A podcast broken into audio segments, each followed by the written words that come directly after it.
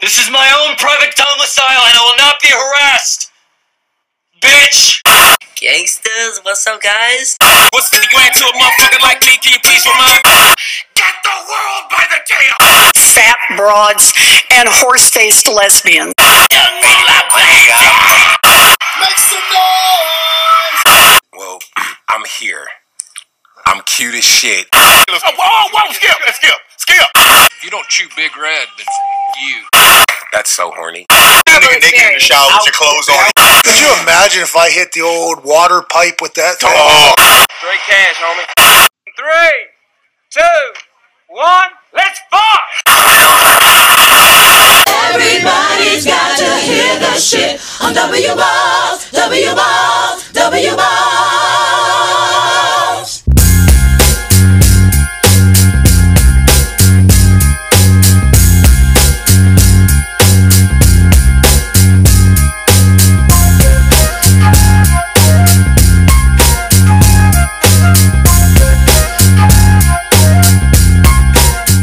Hi. Hello? Hello? Is anyone there? I don't fucking know if anybody's there. I, I can only read the anal- I can only read the analytics on this thing, so I don't know if anybody's there. But hello, if anyone is listening. Hello out there. Um, can you dig it? My name is Sam Lacrosse, and I am the host of the Do Not Listen to This podcast. Welcome to episode eight officially, nine overall, but eight officially in the order. We are not, if we do not count post zero, which is just the introductory. Um, I get the word post podcast confused so so often because I'm reading a transcript of my post, particularly when I do one of these throwback posts like I'm doing today, and um, moving it toward podcast form. So it's kind of it's it's bizarre when I see like things that are either, especially when I'm reading from past posts, that things that have happened like six months ago or even like a year ago, and I see them popping up, and I'm like, what? That that's that what the fuck? Like that, that that's not relevant anymore, and it's just like you know, you're you're looking at these things and you're trying to, you know, you see it coming, you're like, oh fuck, oh fuck, oh fuck, oh fuck, and then you're trying to like make sure like you have a backup thing that's going to pop up in your head, so when you go over the line, you don't say the stupid shit that's going to come up in the thing. So um, for that reason, I try to not do as many current events posts as I do, as I did last year. Well, I, I really don't do current events because I think um, I have a lot of respect for people that do current events because I personally would lose my shit if I did current events. I think, unless I was doing it with somebody else who was very, very strong mentally. And that's not a lot of people in today's opinion that can do current events like every single day, like a anybody on the mainstream TV or like you know somebody like a podcast or something like that where they just cover the news all day. Like ugh. So whenever I do a current events podcast, I try to you know tie it into some kind of like existential like trend in society, and I kind of use current events to prove that point. But so now I, I think this is kind of you know this is going to be one of those throwback posts. This is kind of one of the um, the ones that I did, and it was during. I remember when I wrote this. It was after the um, during the early stages of the Black Lives Matter protests and everything that was happening going on. Um, after the George Floyd death, particularly, I wrote this post during the week, uh, two weeks after I believe uh, George Floyd was murdered by Derek Chauvin in the streets of Minneapolis, Minnesota and I saw a lot of people being very hostile towards one another for no reason really at all, other than they had a Twitter account and they were feeling kind of pissed off about some shit and they wanted to like you know yell at somebody. So I, I thought this would be a opportune time. You know, I think it's actually starting to calm down a little bit now. Maybe it's because I've just been so plugged out of everything going on, not just politically, but I mean like economically. I mean, the most thing I was plugged into was the GameStop thing because that was just so indefinitely hilarious that I just want I had to you know plug in and you know I ended up writing a post about that. That's the um that's the one I did a couple weeks ago. I'm blanking on the name now, but it's up on uh post and podcast forum on do not read this blog or don't read this blog.com rather and the don't listen to this podcast. So I'm seeing a lot of this pop up recently, not really really recently, but like especially like during the last couple years and I think it's very important to just draw our attention to it. It's something I actually brought up in the last podcast I did last week. So uh, let's just get into it. So there are a lot of places that people go to for wisdom. Some seek counsel from their parents, some reference an ancient text like the Bible, Quran, or Torah. Some seek advice from modern thought leaders such as Brene Brown or Malcolm Gladwell. So I say fuck all of those things and pop in a Star Wars movie. Okay, well, n- not really. There's nothing wrong with using those things at all. I'm just the biggest closeted Star Wars nerd on the planet. It comes natural to me. I guess, well, I guess I'm not the biggest closeted Star Wars nerd anymore now since I did write about it in the blog post and now I'm telling you over a audio format while I'm the typical Star Wars not closet. I'm actually in a closet talking about Star Wars. I record this from my bedroom closet, so I am technically still a closeted Star Wars nerd. So that that will I still have that going for me. So any case, for those uneducated folks out there, Star Wars is known as probably the greatest, most marketable franchise in the history of modern cinema. What started off as a cheap and way off the wall idea in 1976 by some wannabe named George Lucas turned into a behemoth of a franchise that recently sold to the Walt Disney Company for over $4 billion. And I was stunned by the that the price was that low. And Disney, those bastards over there, they got really got a bargain for the damn thing. So the basic premise of Star Wars is basically a mixture of underdog human and alien life forms taking on an overwhelmingly large force of evil a long time ago in a galaxy far, far away. You've probably seen the card somewhere. The whole galaxy is controlled by an existential field of invisible energy called the Force, which connects all things within the universe to one another. There are beings that can manipulate the Force to give them telekinetic abilities, which give these beings superhuman esque qualities. The good ones are called the Jedi, and the bad ones are called the Sith. Throw in spaceships, laser swords, fantastic music, and atrocious writing, and you get the masterpiece that is a Star Wars film. But even if you don't know Star Wars all that well, you probably have heard of at least this one guy, Darth Vader big black suit of armor, I am your father, James Earl Jones voice, any of those bells ringing, that's him. So Darth Vader acts as the primary villain of the original trilogy and is well known as perhaps the greatest film villain in film history. However, what most people who aren't fanatics don't know is that Darth Vader didn't start out as the giant black suited James Earl Jones robot guy. He was a man, not unlike you or I, at least in the context of Star Wars. Darth Vader's birth name was Anakin Skywalker, a, a boy born into slavery to a single mother on a desert planet by means of immaculate conception, i.e., no other life form impregnated her, she just kind of got pregnant. Anakin turned out to be the most highly gifted Force being the Jedi had ever seen, so much so that they thought he was the chosen one, a being so powerful that he would bring balance to the Force. He was freed from slavery and trained by his young master, Obi Wan Kenobi, my favorite character, in case you were wondering, if or weren't, no skin off my bones either way, who became his best friend and an almost brother figure. Anakin proceeded to prove everything the Jedi said right. He was immensely skilled and considered a prodigy. He progressed very, very fast, faster than any Jedi probably in the history of their order. But he was also immensely vulnerable. Anakin was very old when the Jedi brought him in, so much so that the Jedi almost turned him away. Anakin was very in touch with his emotions, which, combined with his immense power, turned out to be a very volatile combination. The first evidence of this came when Anakin's mother was kidnapped by a group of savages on his home planet of Tatooine. They beat, tortured, and probably raped her for months, and eventually was put out of her misery, dying in Anakin's arms as soon as he found her. Anakin, naturally, flew into a rage. He mercilessly slaughtered the entire tribe of beings, women and children included, something strongly forbidden, no shit, against the generally pacifist Jedi. But he didn't stop there. Going further against the Jedi, he married a senator, Padme Amidala, in secret, the two were deeply in love with one another, but had to keep it a secret out of fear of the Jedi expelling Anakin for his transgressions. It wasn't shortly after that Anakin began having, having premonitions of Padme's demise, much like his mother's. They were expecting a child, and he became obsessed with the thought that she might die while giving birth. He became hyper focused with acquiring more power in order to protect her. But there was a problem. The Jedi didn't seek power, they only sought to protect the galaxy. So there was only one place for Anakin to pursue it the Sith. Anakin's other mentor, Palpatine, who at that time was the supreme chancellor of the entire galaxy, meaning he was basically the president of all the planets that were in the Star Wars galaxy, revealed himself to Anakin as the Sith Lord, one the Jedi had been searching for for more than a decade. Luring him in with the promise of saving his wife, Palpatine corrupted Anakin to the Sith and unleashed him on the rest of the galaxy. He also rechristened him with a new name, Darth Vader. Anakin proceeded to slaughter an anarchist cell of galactic criminals in most of the Jedi Order, including massacring a group of Jedi children. Anything, anyone that was in his way of his desire for power was immediately destroyed. Obi-Wan, however, survived the purge and stowed away on Padme's ship to confront Anakin when she went to confront him herself.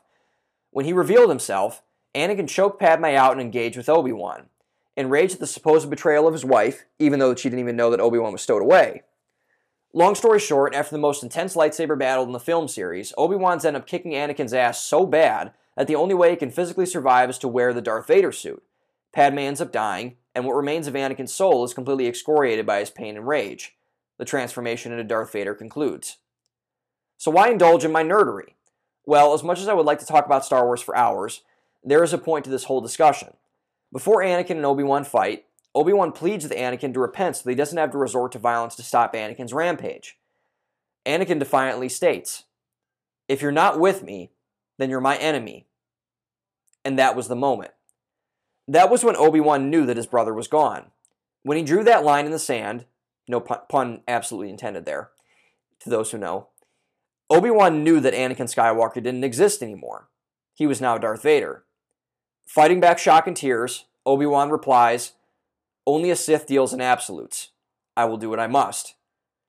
Now, I am no way, in no way, calling our country a country of Sith Lords. I seriously doubt that all of you have a fetish about slicing small children in half with a lightsaber.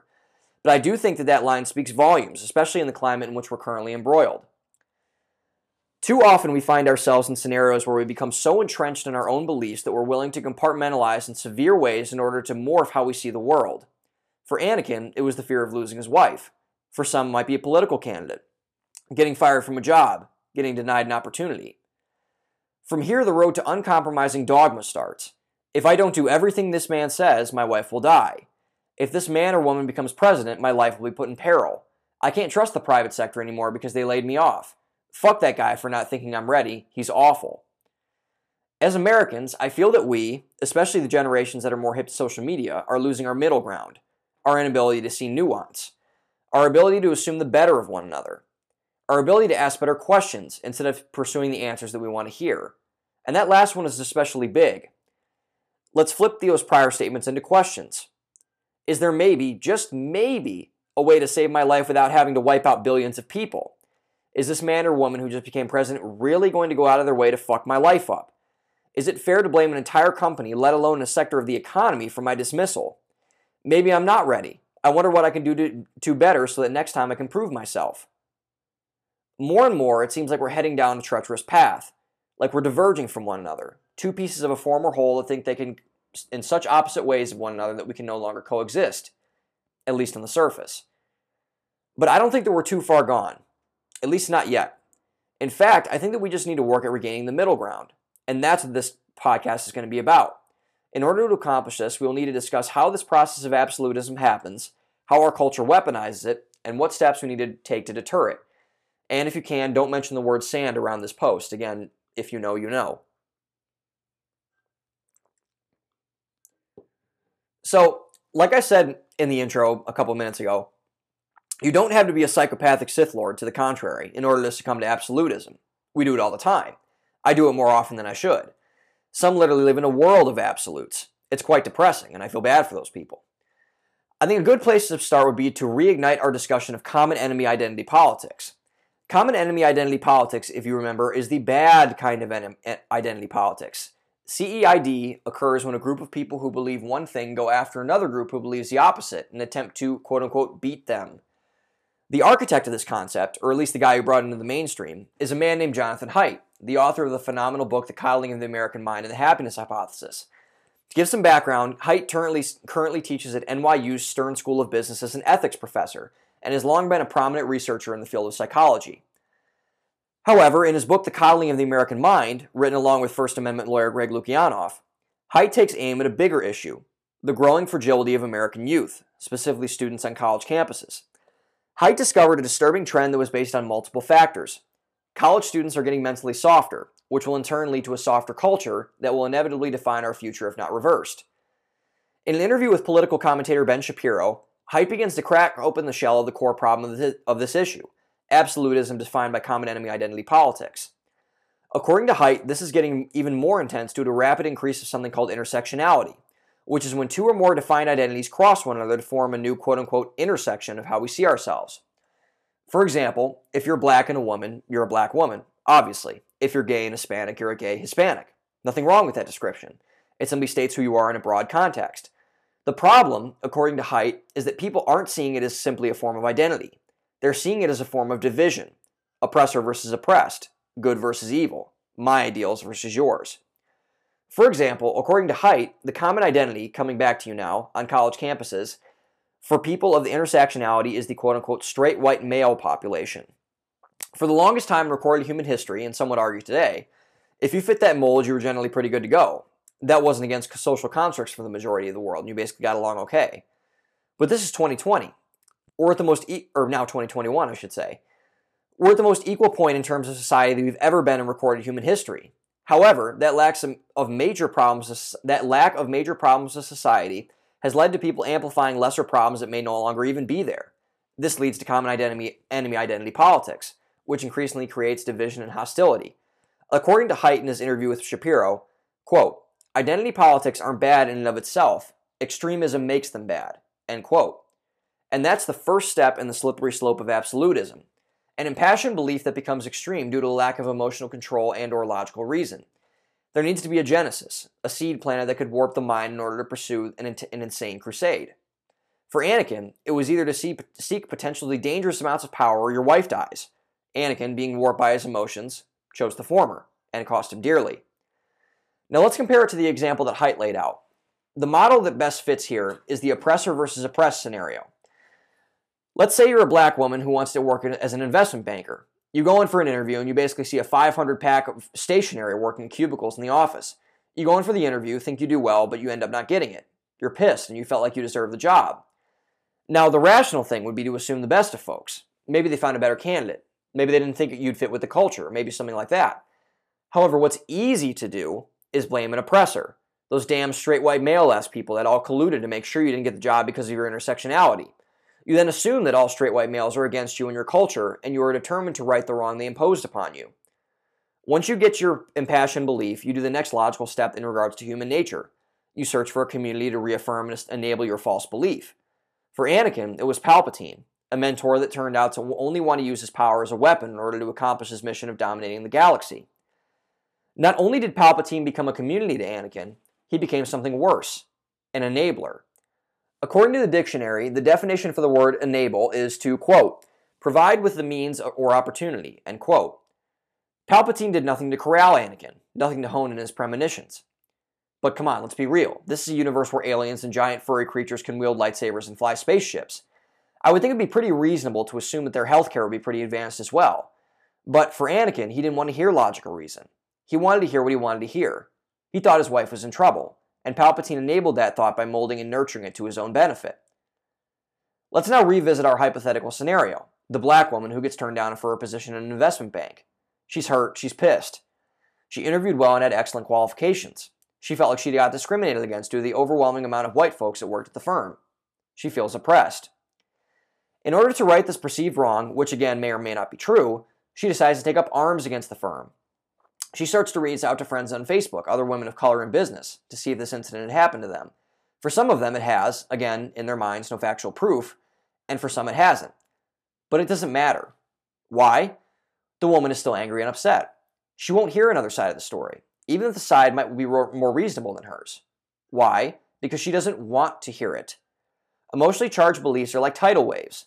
Once one begins in your mind, almost nothing can stop it. Her friends, being good friends, try their best to soothe her and make her feel better. But they don't address the problem. They become a community of enablers, simply reaffirming this woman's maybe true, maybe not true belief of discrimination against women of color in the workplace. But enabling isn't enough. The tidal weight of absolutism is insatiable. It requires action, and not just any action, vicious, uncompromising action. You don't just try to right the wrong, again, no proof that the wrong is indeed wrong. You go completely out of your way to attempt to destroy the other side. It becomes savagely tribal. You pull out all the stops. You go full T800 on those motherfuckers who are in your way. For Anakin, this is the whole I'm going to slaughter my entire old community, groups of small children, anyone proposes a threat to my wife thing. Two things are wrong with the reasoning behind this, other than the fact that you shouldn't do either in this scenario, but neither that's neither here nor there. The first, as I've mentioned, is that Anakin had no proof that his wife was going to die. He didn't know that the power he was pursuing would help the situation whatsoever, and in fact it didn't. He just did it because it affirmed something within himself that he thought was true, without having any evidence to back it up. The second is that this idea really didn't become concrete until someone enabled it. It was Palpatine who told him to do all those things. Anakin was just seeking greater power. He wasn't trying to commit genocide. But Palpatine, the enabler, saw this ambition to protect his wife at all costs and planted a horrific seed, which then led to the atrocities that followed. So back to our hypothetical scenario. The group of women, operating on a false belief, decide to team up and sue the company that didn't hire the woman for discrimination. They're uncompromising. They're out for blood, or at least a hefty sum of money. They hire the best lawyers and go for the people's elbow off the top roof or off the top rope. They succeed and end up settling with the company for a ton of money. When you take away all that stuff that leads to the respective incidents and take them both at face value, they sound like successes. They both got what they wanted. Until you hear the ending. Padme dies anyway. After Anakin chokes her out, she dies in childbirth or quote unquote loses the will to live, according to the robot doctor. Again, that's the horrific writing of Star Wars coming back for you. While giving birth to their twins, Leia and Luke. All those lengths that he went to fulfill his sense of absolutism ultimately destroyed his original goal. As for the woman, yes, she might have gotten a ton of money and a profile on BuzzFeed. But now no other investment banks will even give her an interview. Why? Well, because they don't trust her. Who would? She's capable of wielding power that could cripple them if they would ever dare to cross her. They decide it's not worth the risk. All those lengths she went to fulfill her sense of absolutism ultimately destroyed her original goal.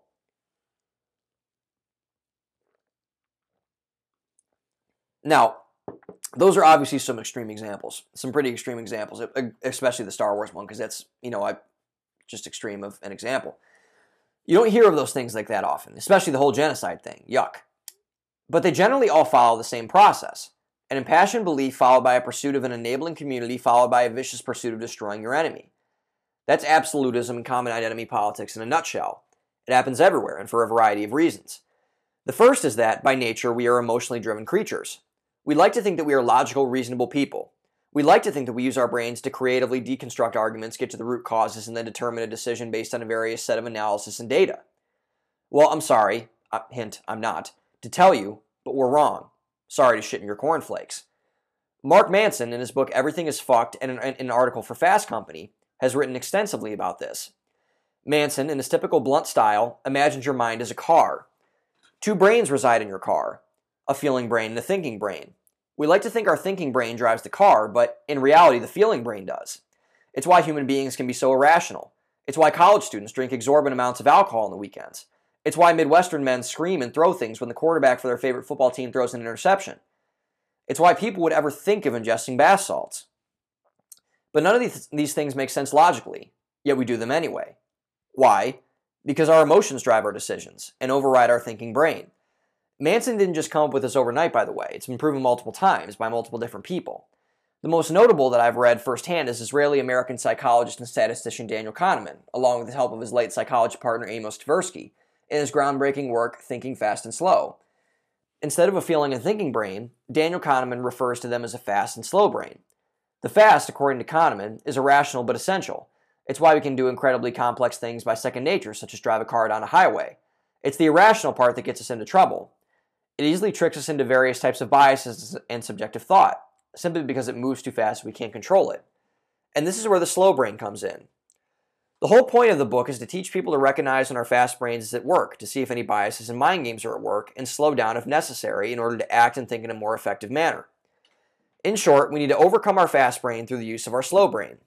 The problem with that is we don't do it enough, not nearly enough. The reasons I'll explain later, I would argue that we've gotten worse at this, not better.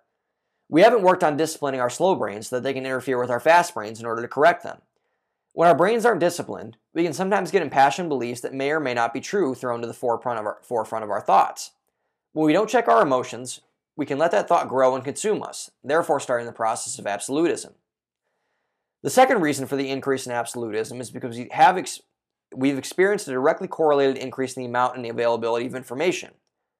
The age we're living in isn't called the information age and economy for shits. Rapid advancements in social media and technology have forever shifted the way we communicate with one another.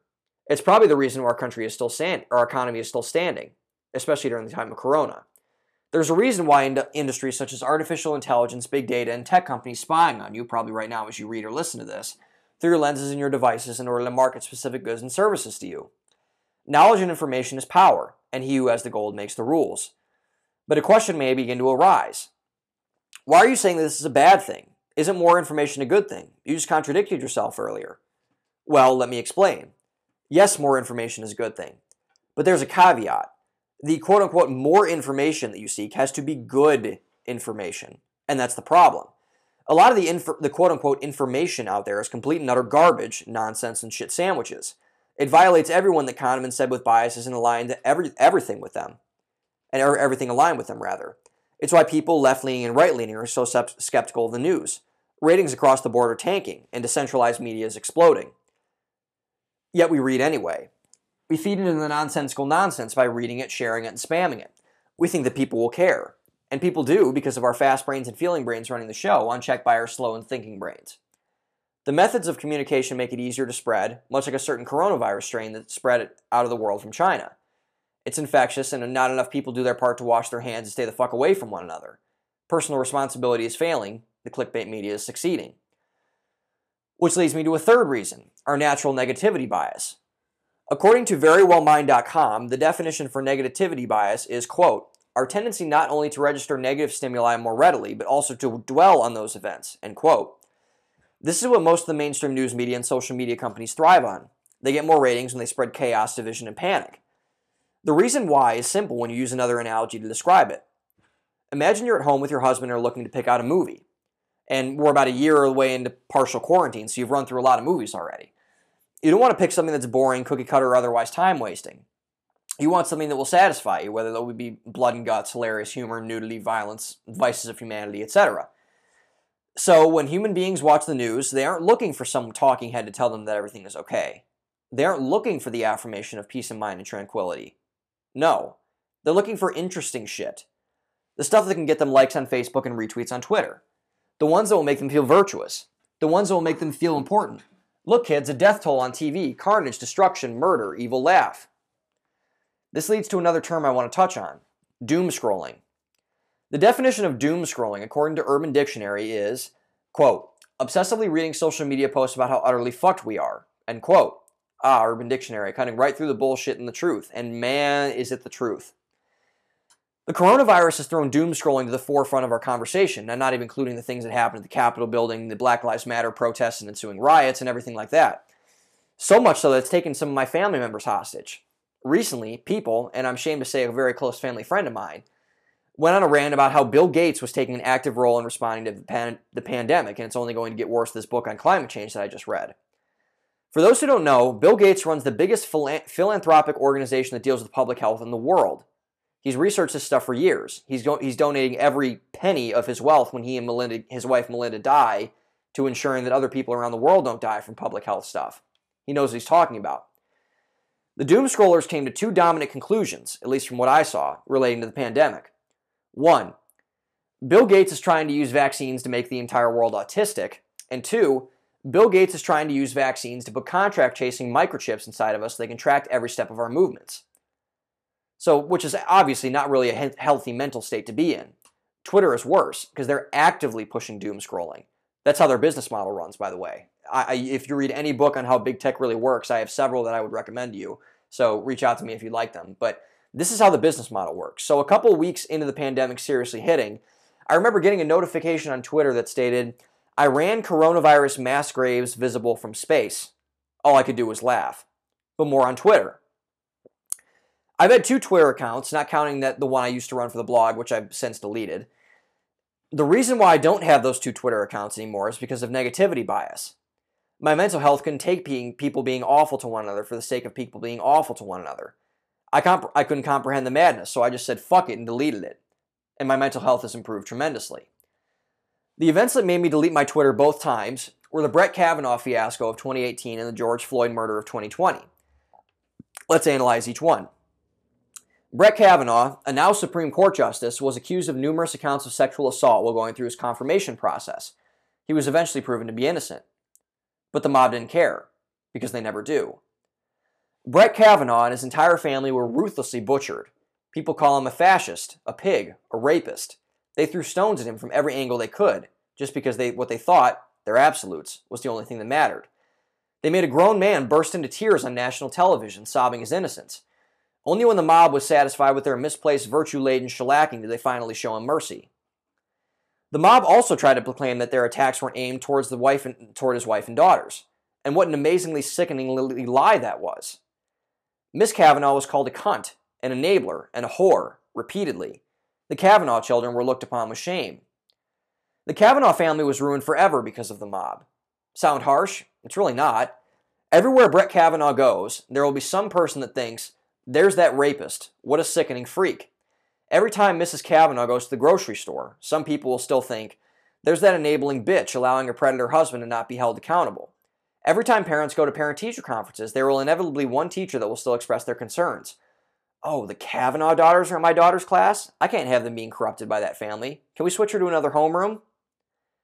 The George Floyd murder was just as bad. Let me preface this by saying that I believe this incident has changed the world and our life in the United States forever. I've never seen anything like it, and I hope things do change for the better. But that didn't change the fact that the mob and opportunists saw an, op- an opening to impose their absolutes on people. Here were some of the common things that I saw before I deleted my Twitter. If you support President Trump or any Republican official, you hate black people. If you support Black Lives Matter, you're a Marxist. If you're black and conservative, you're an Uncle Tom. We don't want you to be black. You're skin folk, not kinfolk. That's what they told Daniel Cameron. If you're a Democrat, you just you're just a social justice warrior who actively wants to undermine our society.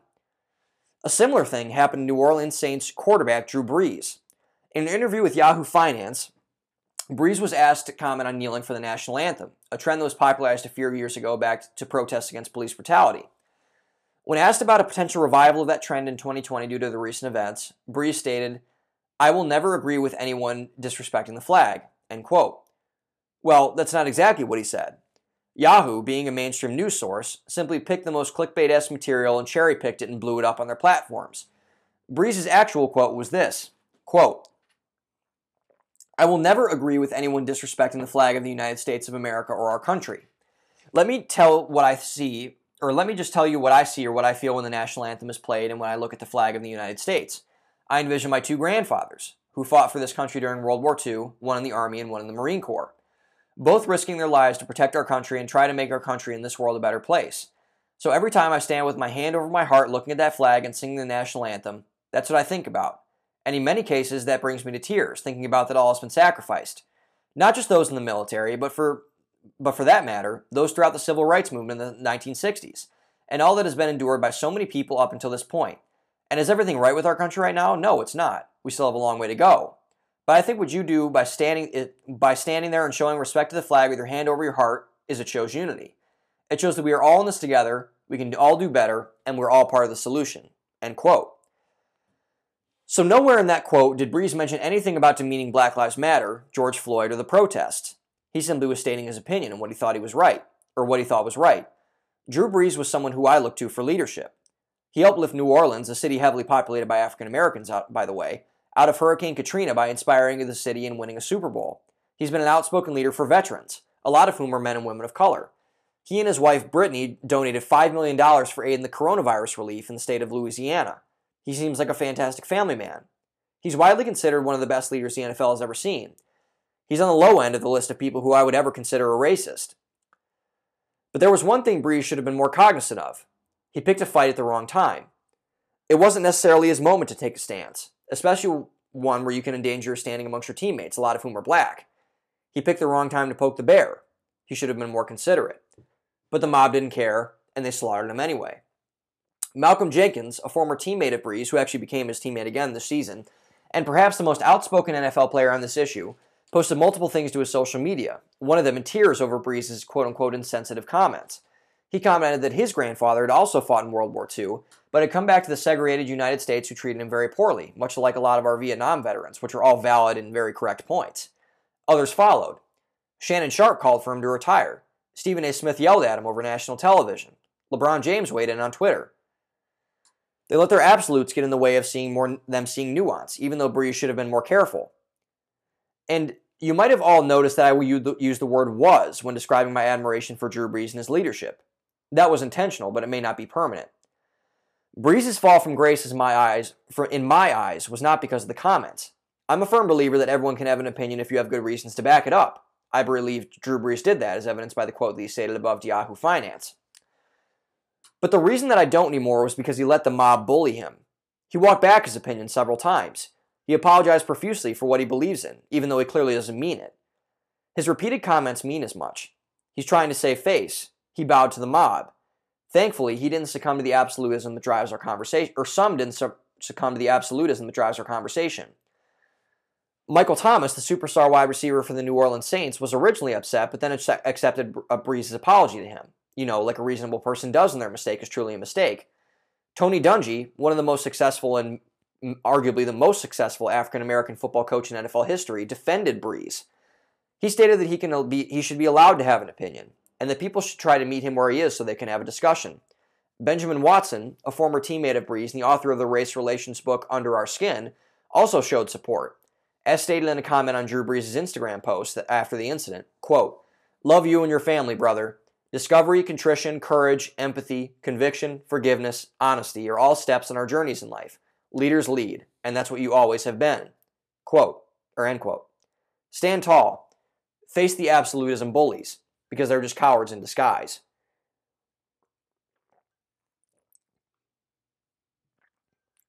But there still remains a problem, one that persists in all cases that deal with bullies. Bullies are scary.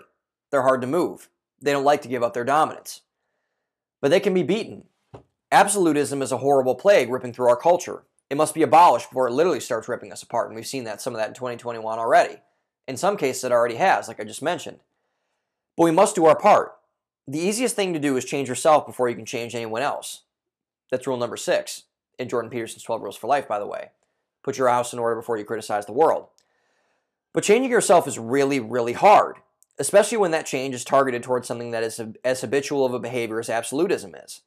Thus, decisive and targeted steps are needed to remove those old habits and start new ones.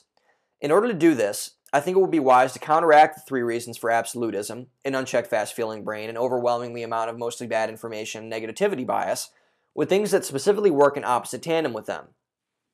So, as proven in my prior section, an unchecked fast feeling brain can quickly lead to cognitive biases about our perceptions of things, which can then lead to a wave of emotion roiling over to draw the proverbial line in the sand. Emotions are difficult to control. As I've said before, you shouldn't try to stifle them. So, what I would suggest for counteraction one is to detach. Remove yourself from the, your emotions temporarily and attempt to see the bigger picture. Some people call this mindfulness, and I've heard several people call it several different things. But I like the word detachment, and I'll explain to you why. In his books, Jocko Willink has talked about a multitude of stories that he faced while fighting in Iraq at the height of the War on Terror in the mid 2000s. In one of his most notable stories, Willink is staring down the sight of a long range rifle, but he can't see his target. The field of vision is too narrow. Willink then takes his eye from the sight, steps back, and observes the whole battlefield. He is then able to successfully navigate the remainder of the mission and guide his team to victory. Willink calls this detachment because he literally took himself out of his own little world to view the bigger one around him. This must also be what you do in order to combat absolutism. You must see the bigger world. You must see that there are other opinions than yours, other opinions that could even debunk yours. You must account for everything, take all available information in, and then make an informed decision about something. All the stories in the second section failed to do that, including the one with Drew Brees. I'm not saying that Drew Brees is totally right, because he wasn't. But what Drew Brees could have done better was to detach, be more aware of the transformative state that America was in at that time, and choose to fight that battle another day when people who weren't as emotionally ravaged could muster the fortitude to have that conversation. And I believe that this is a place where Malcolm Jenkins could improve as well.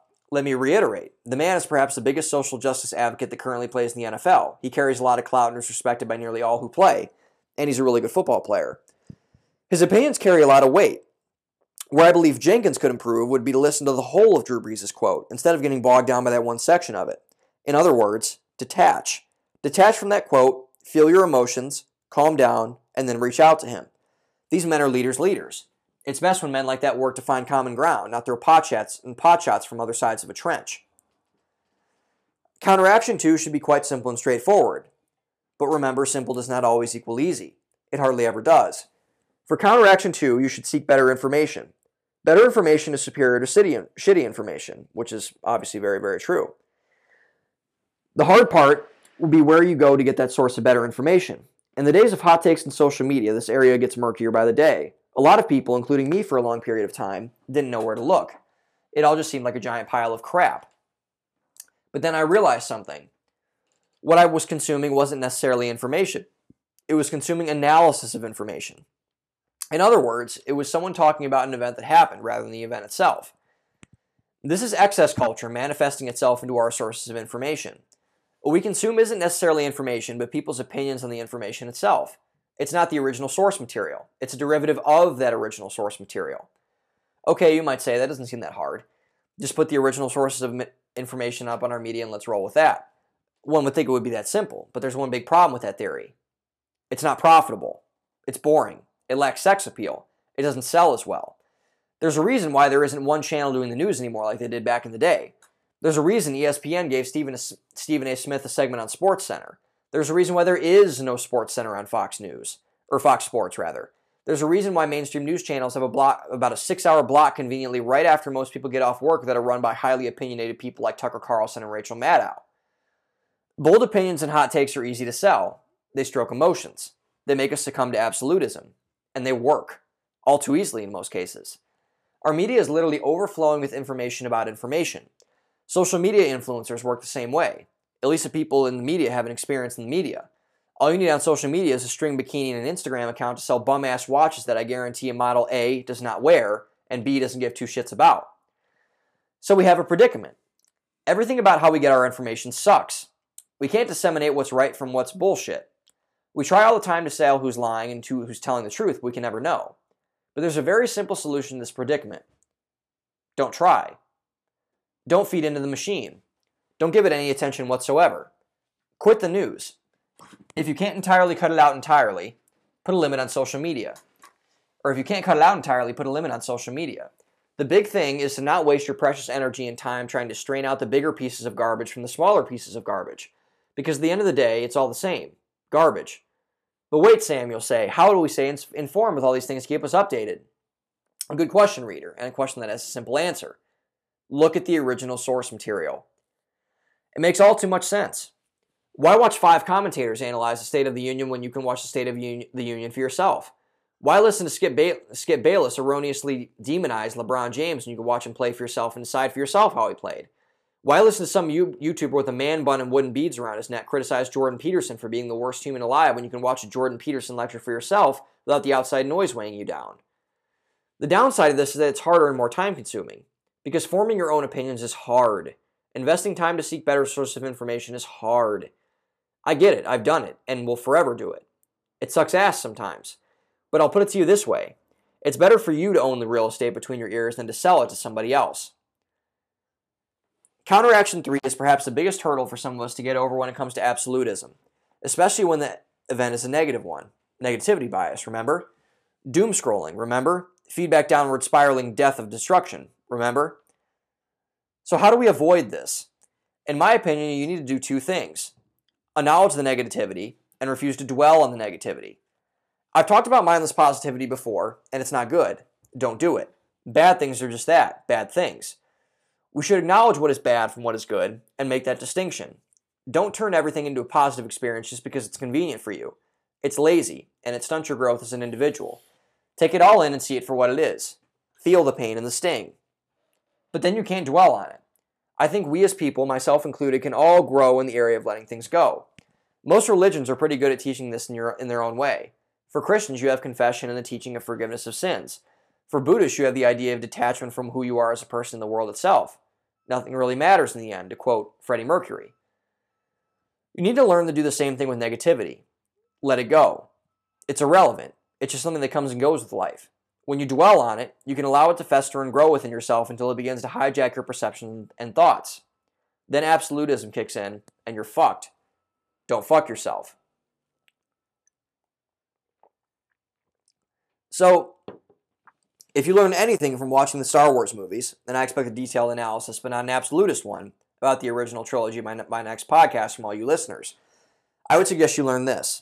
If not, you could potentially end up burning to, to near death with your limbs thrown to the side, screaming your hatred for the person on the other side of your absolutism.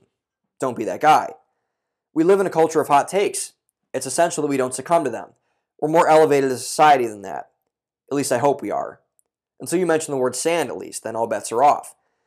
So, thank you everyone for listening. I think this is a really important topic. Absolutism is a very, very dangerous vice that I think we all have in our society, and we all can do our part to get better at it. So, I'll see you guys next week. On the day, open your mind. Thank you for listening.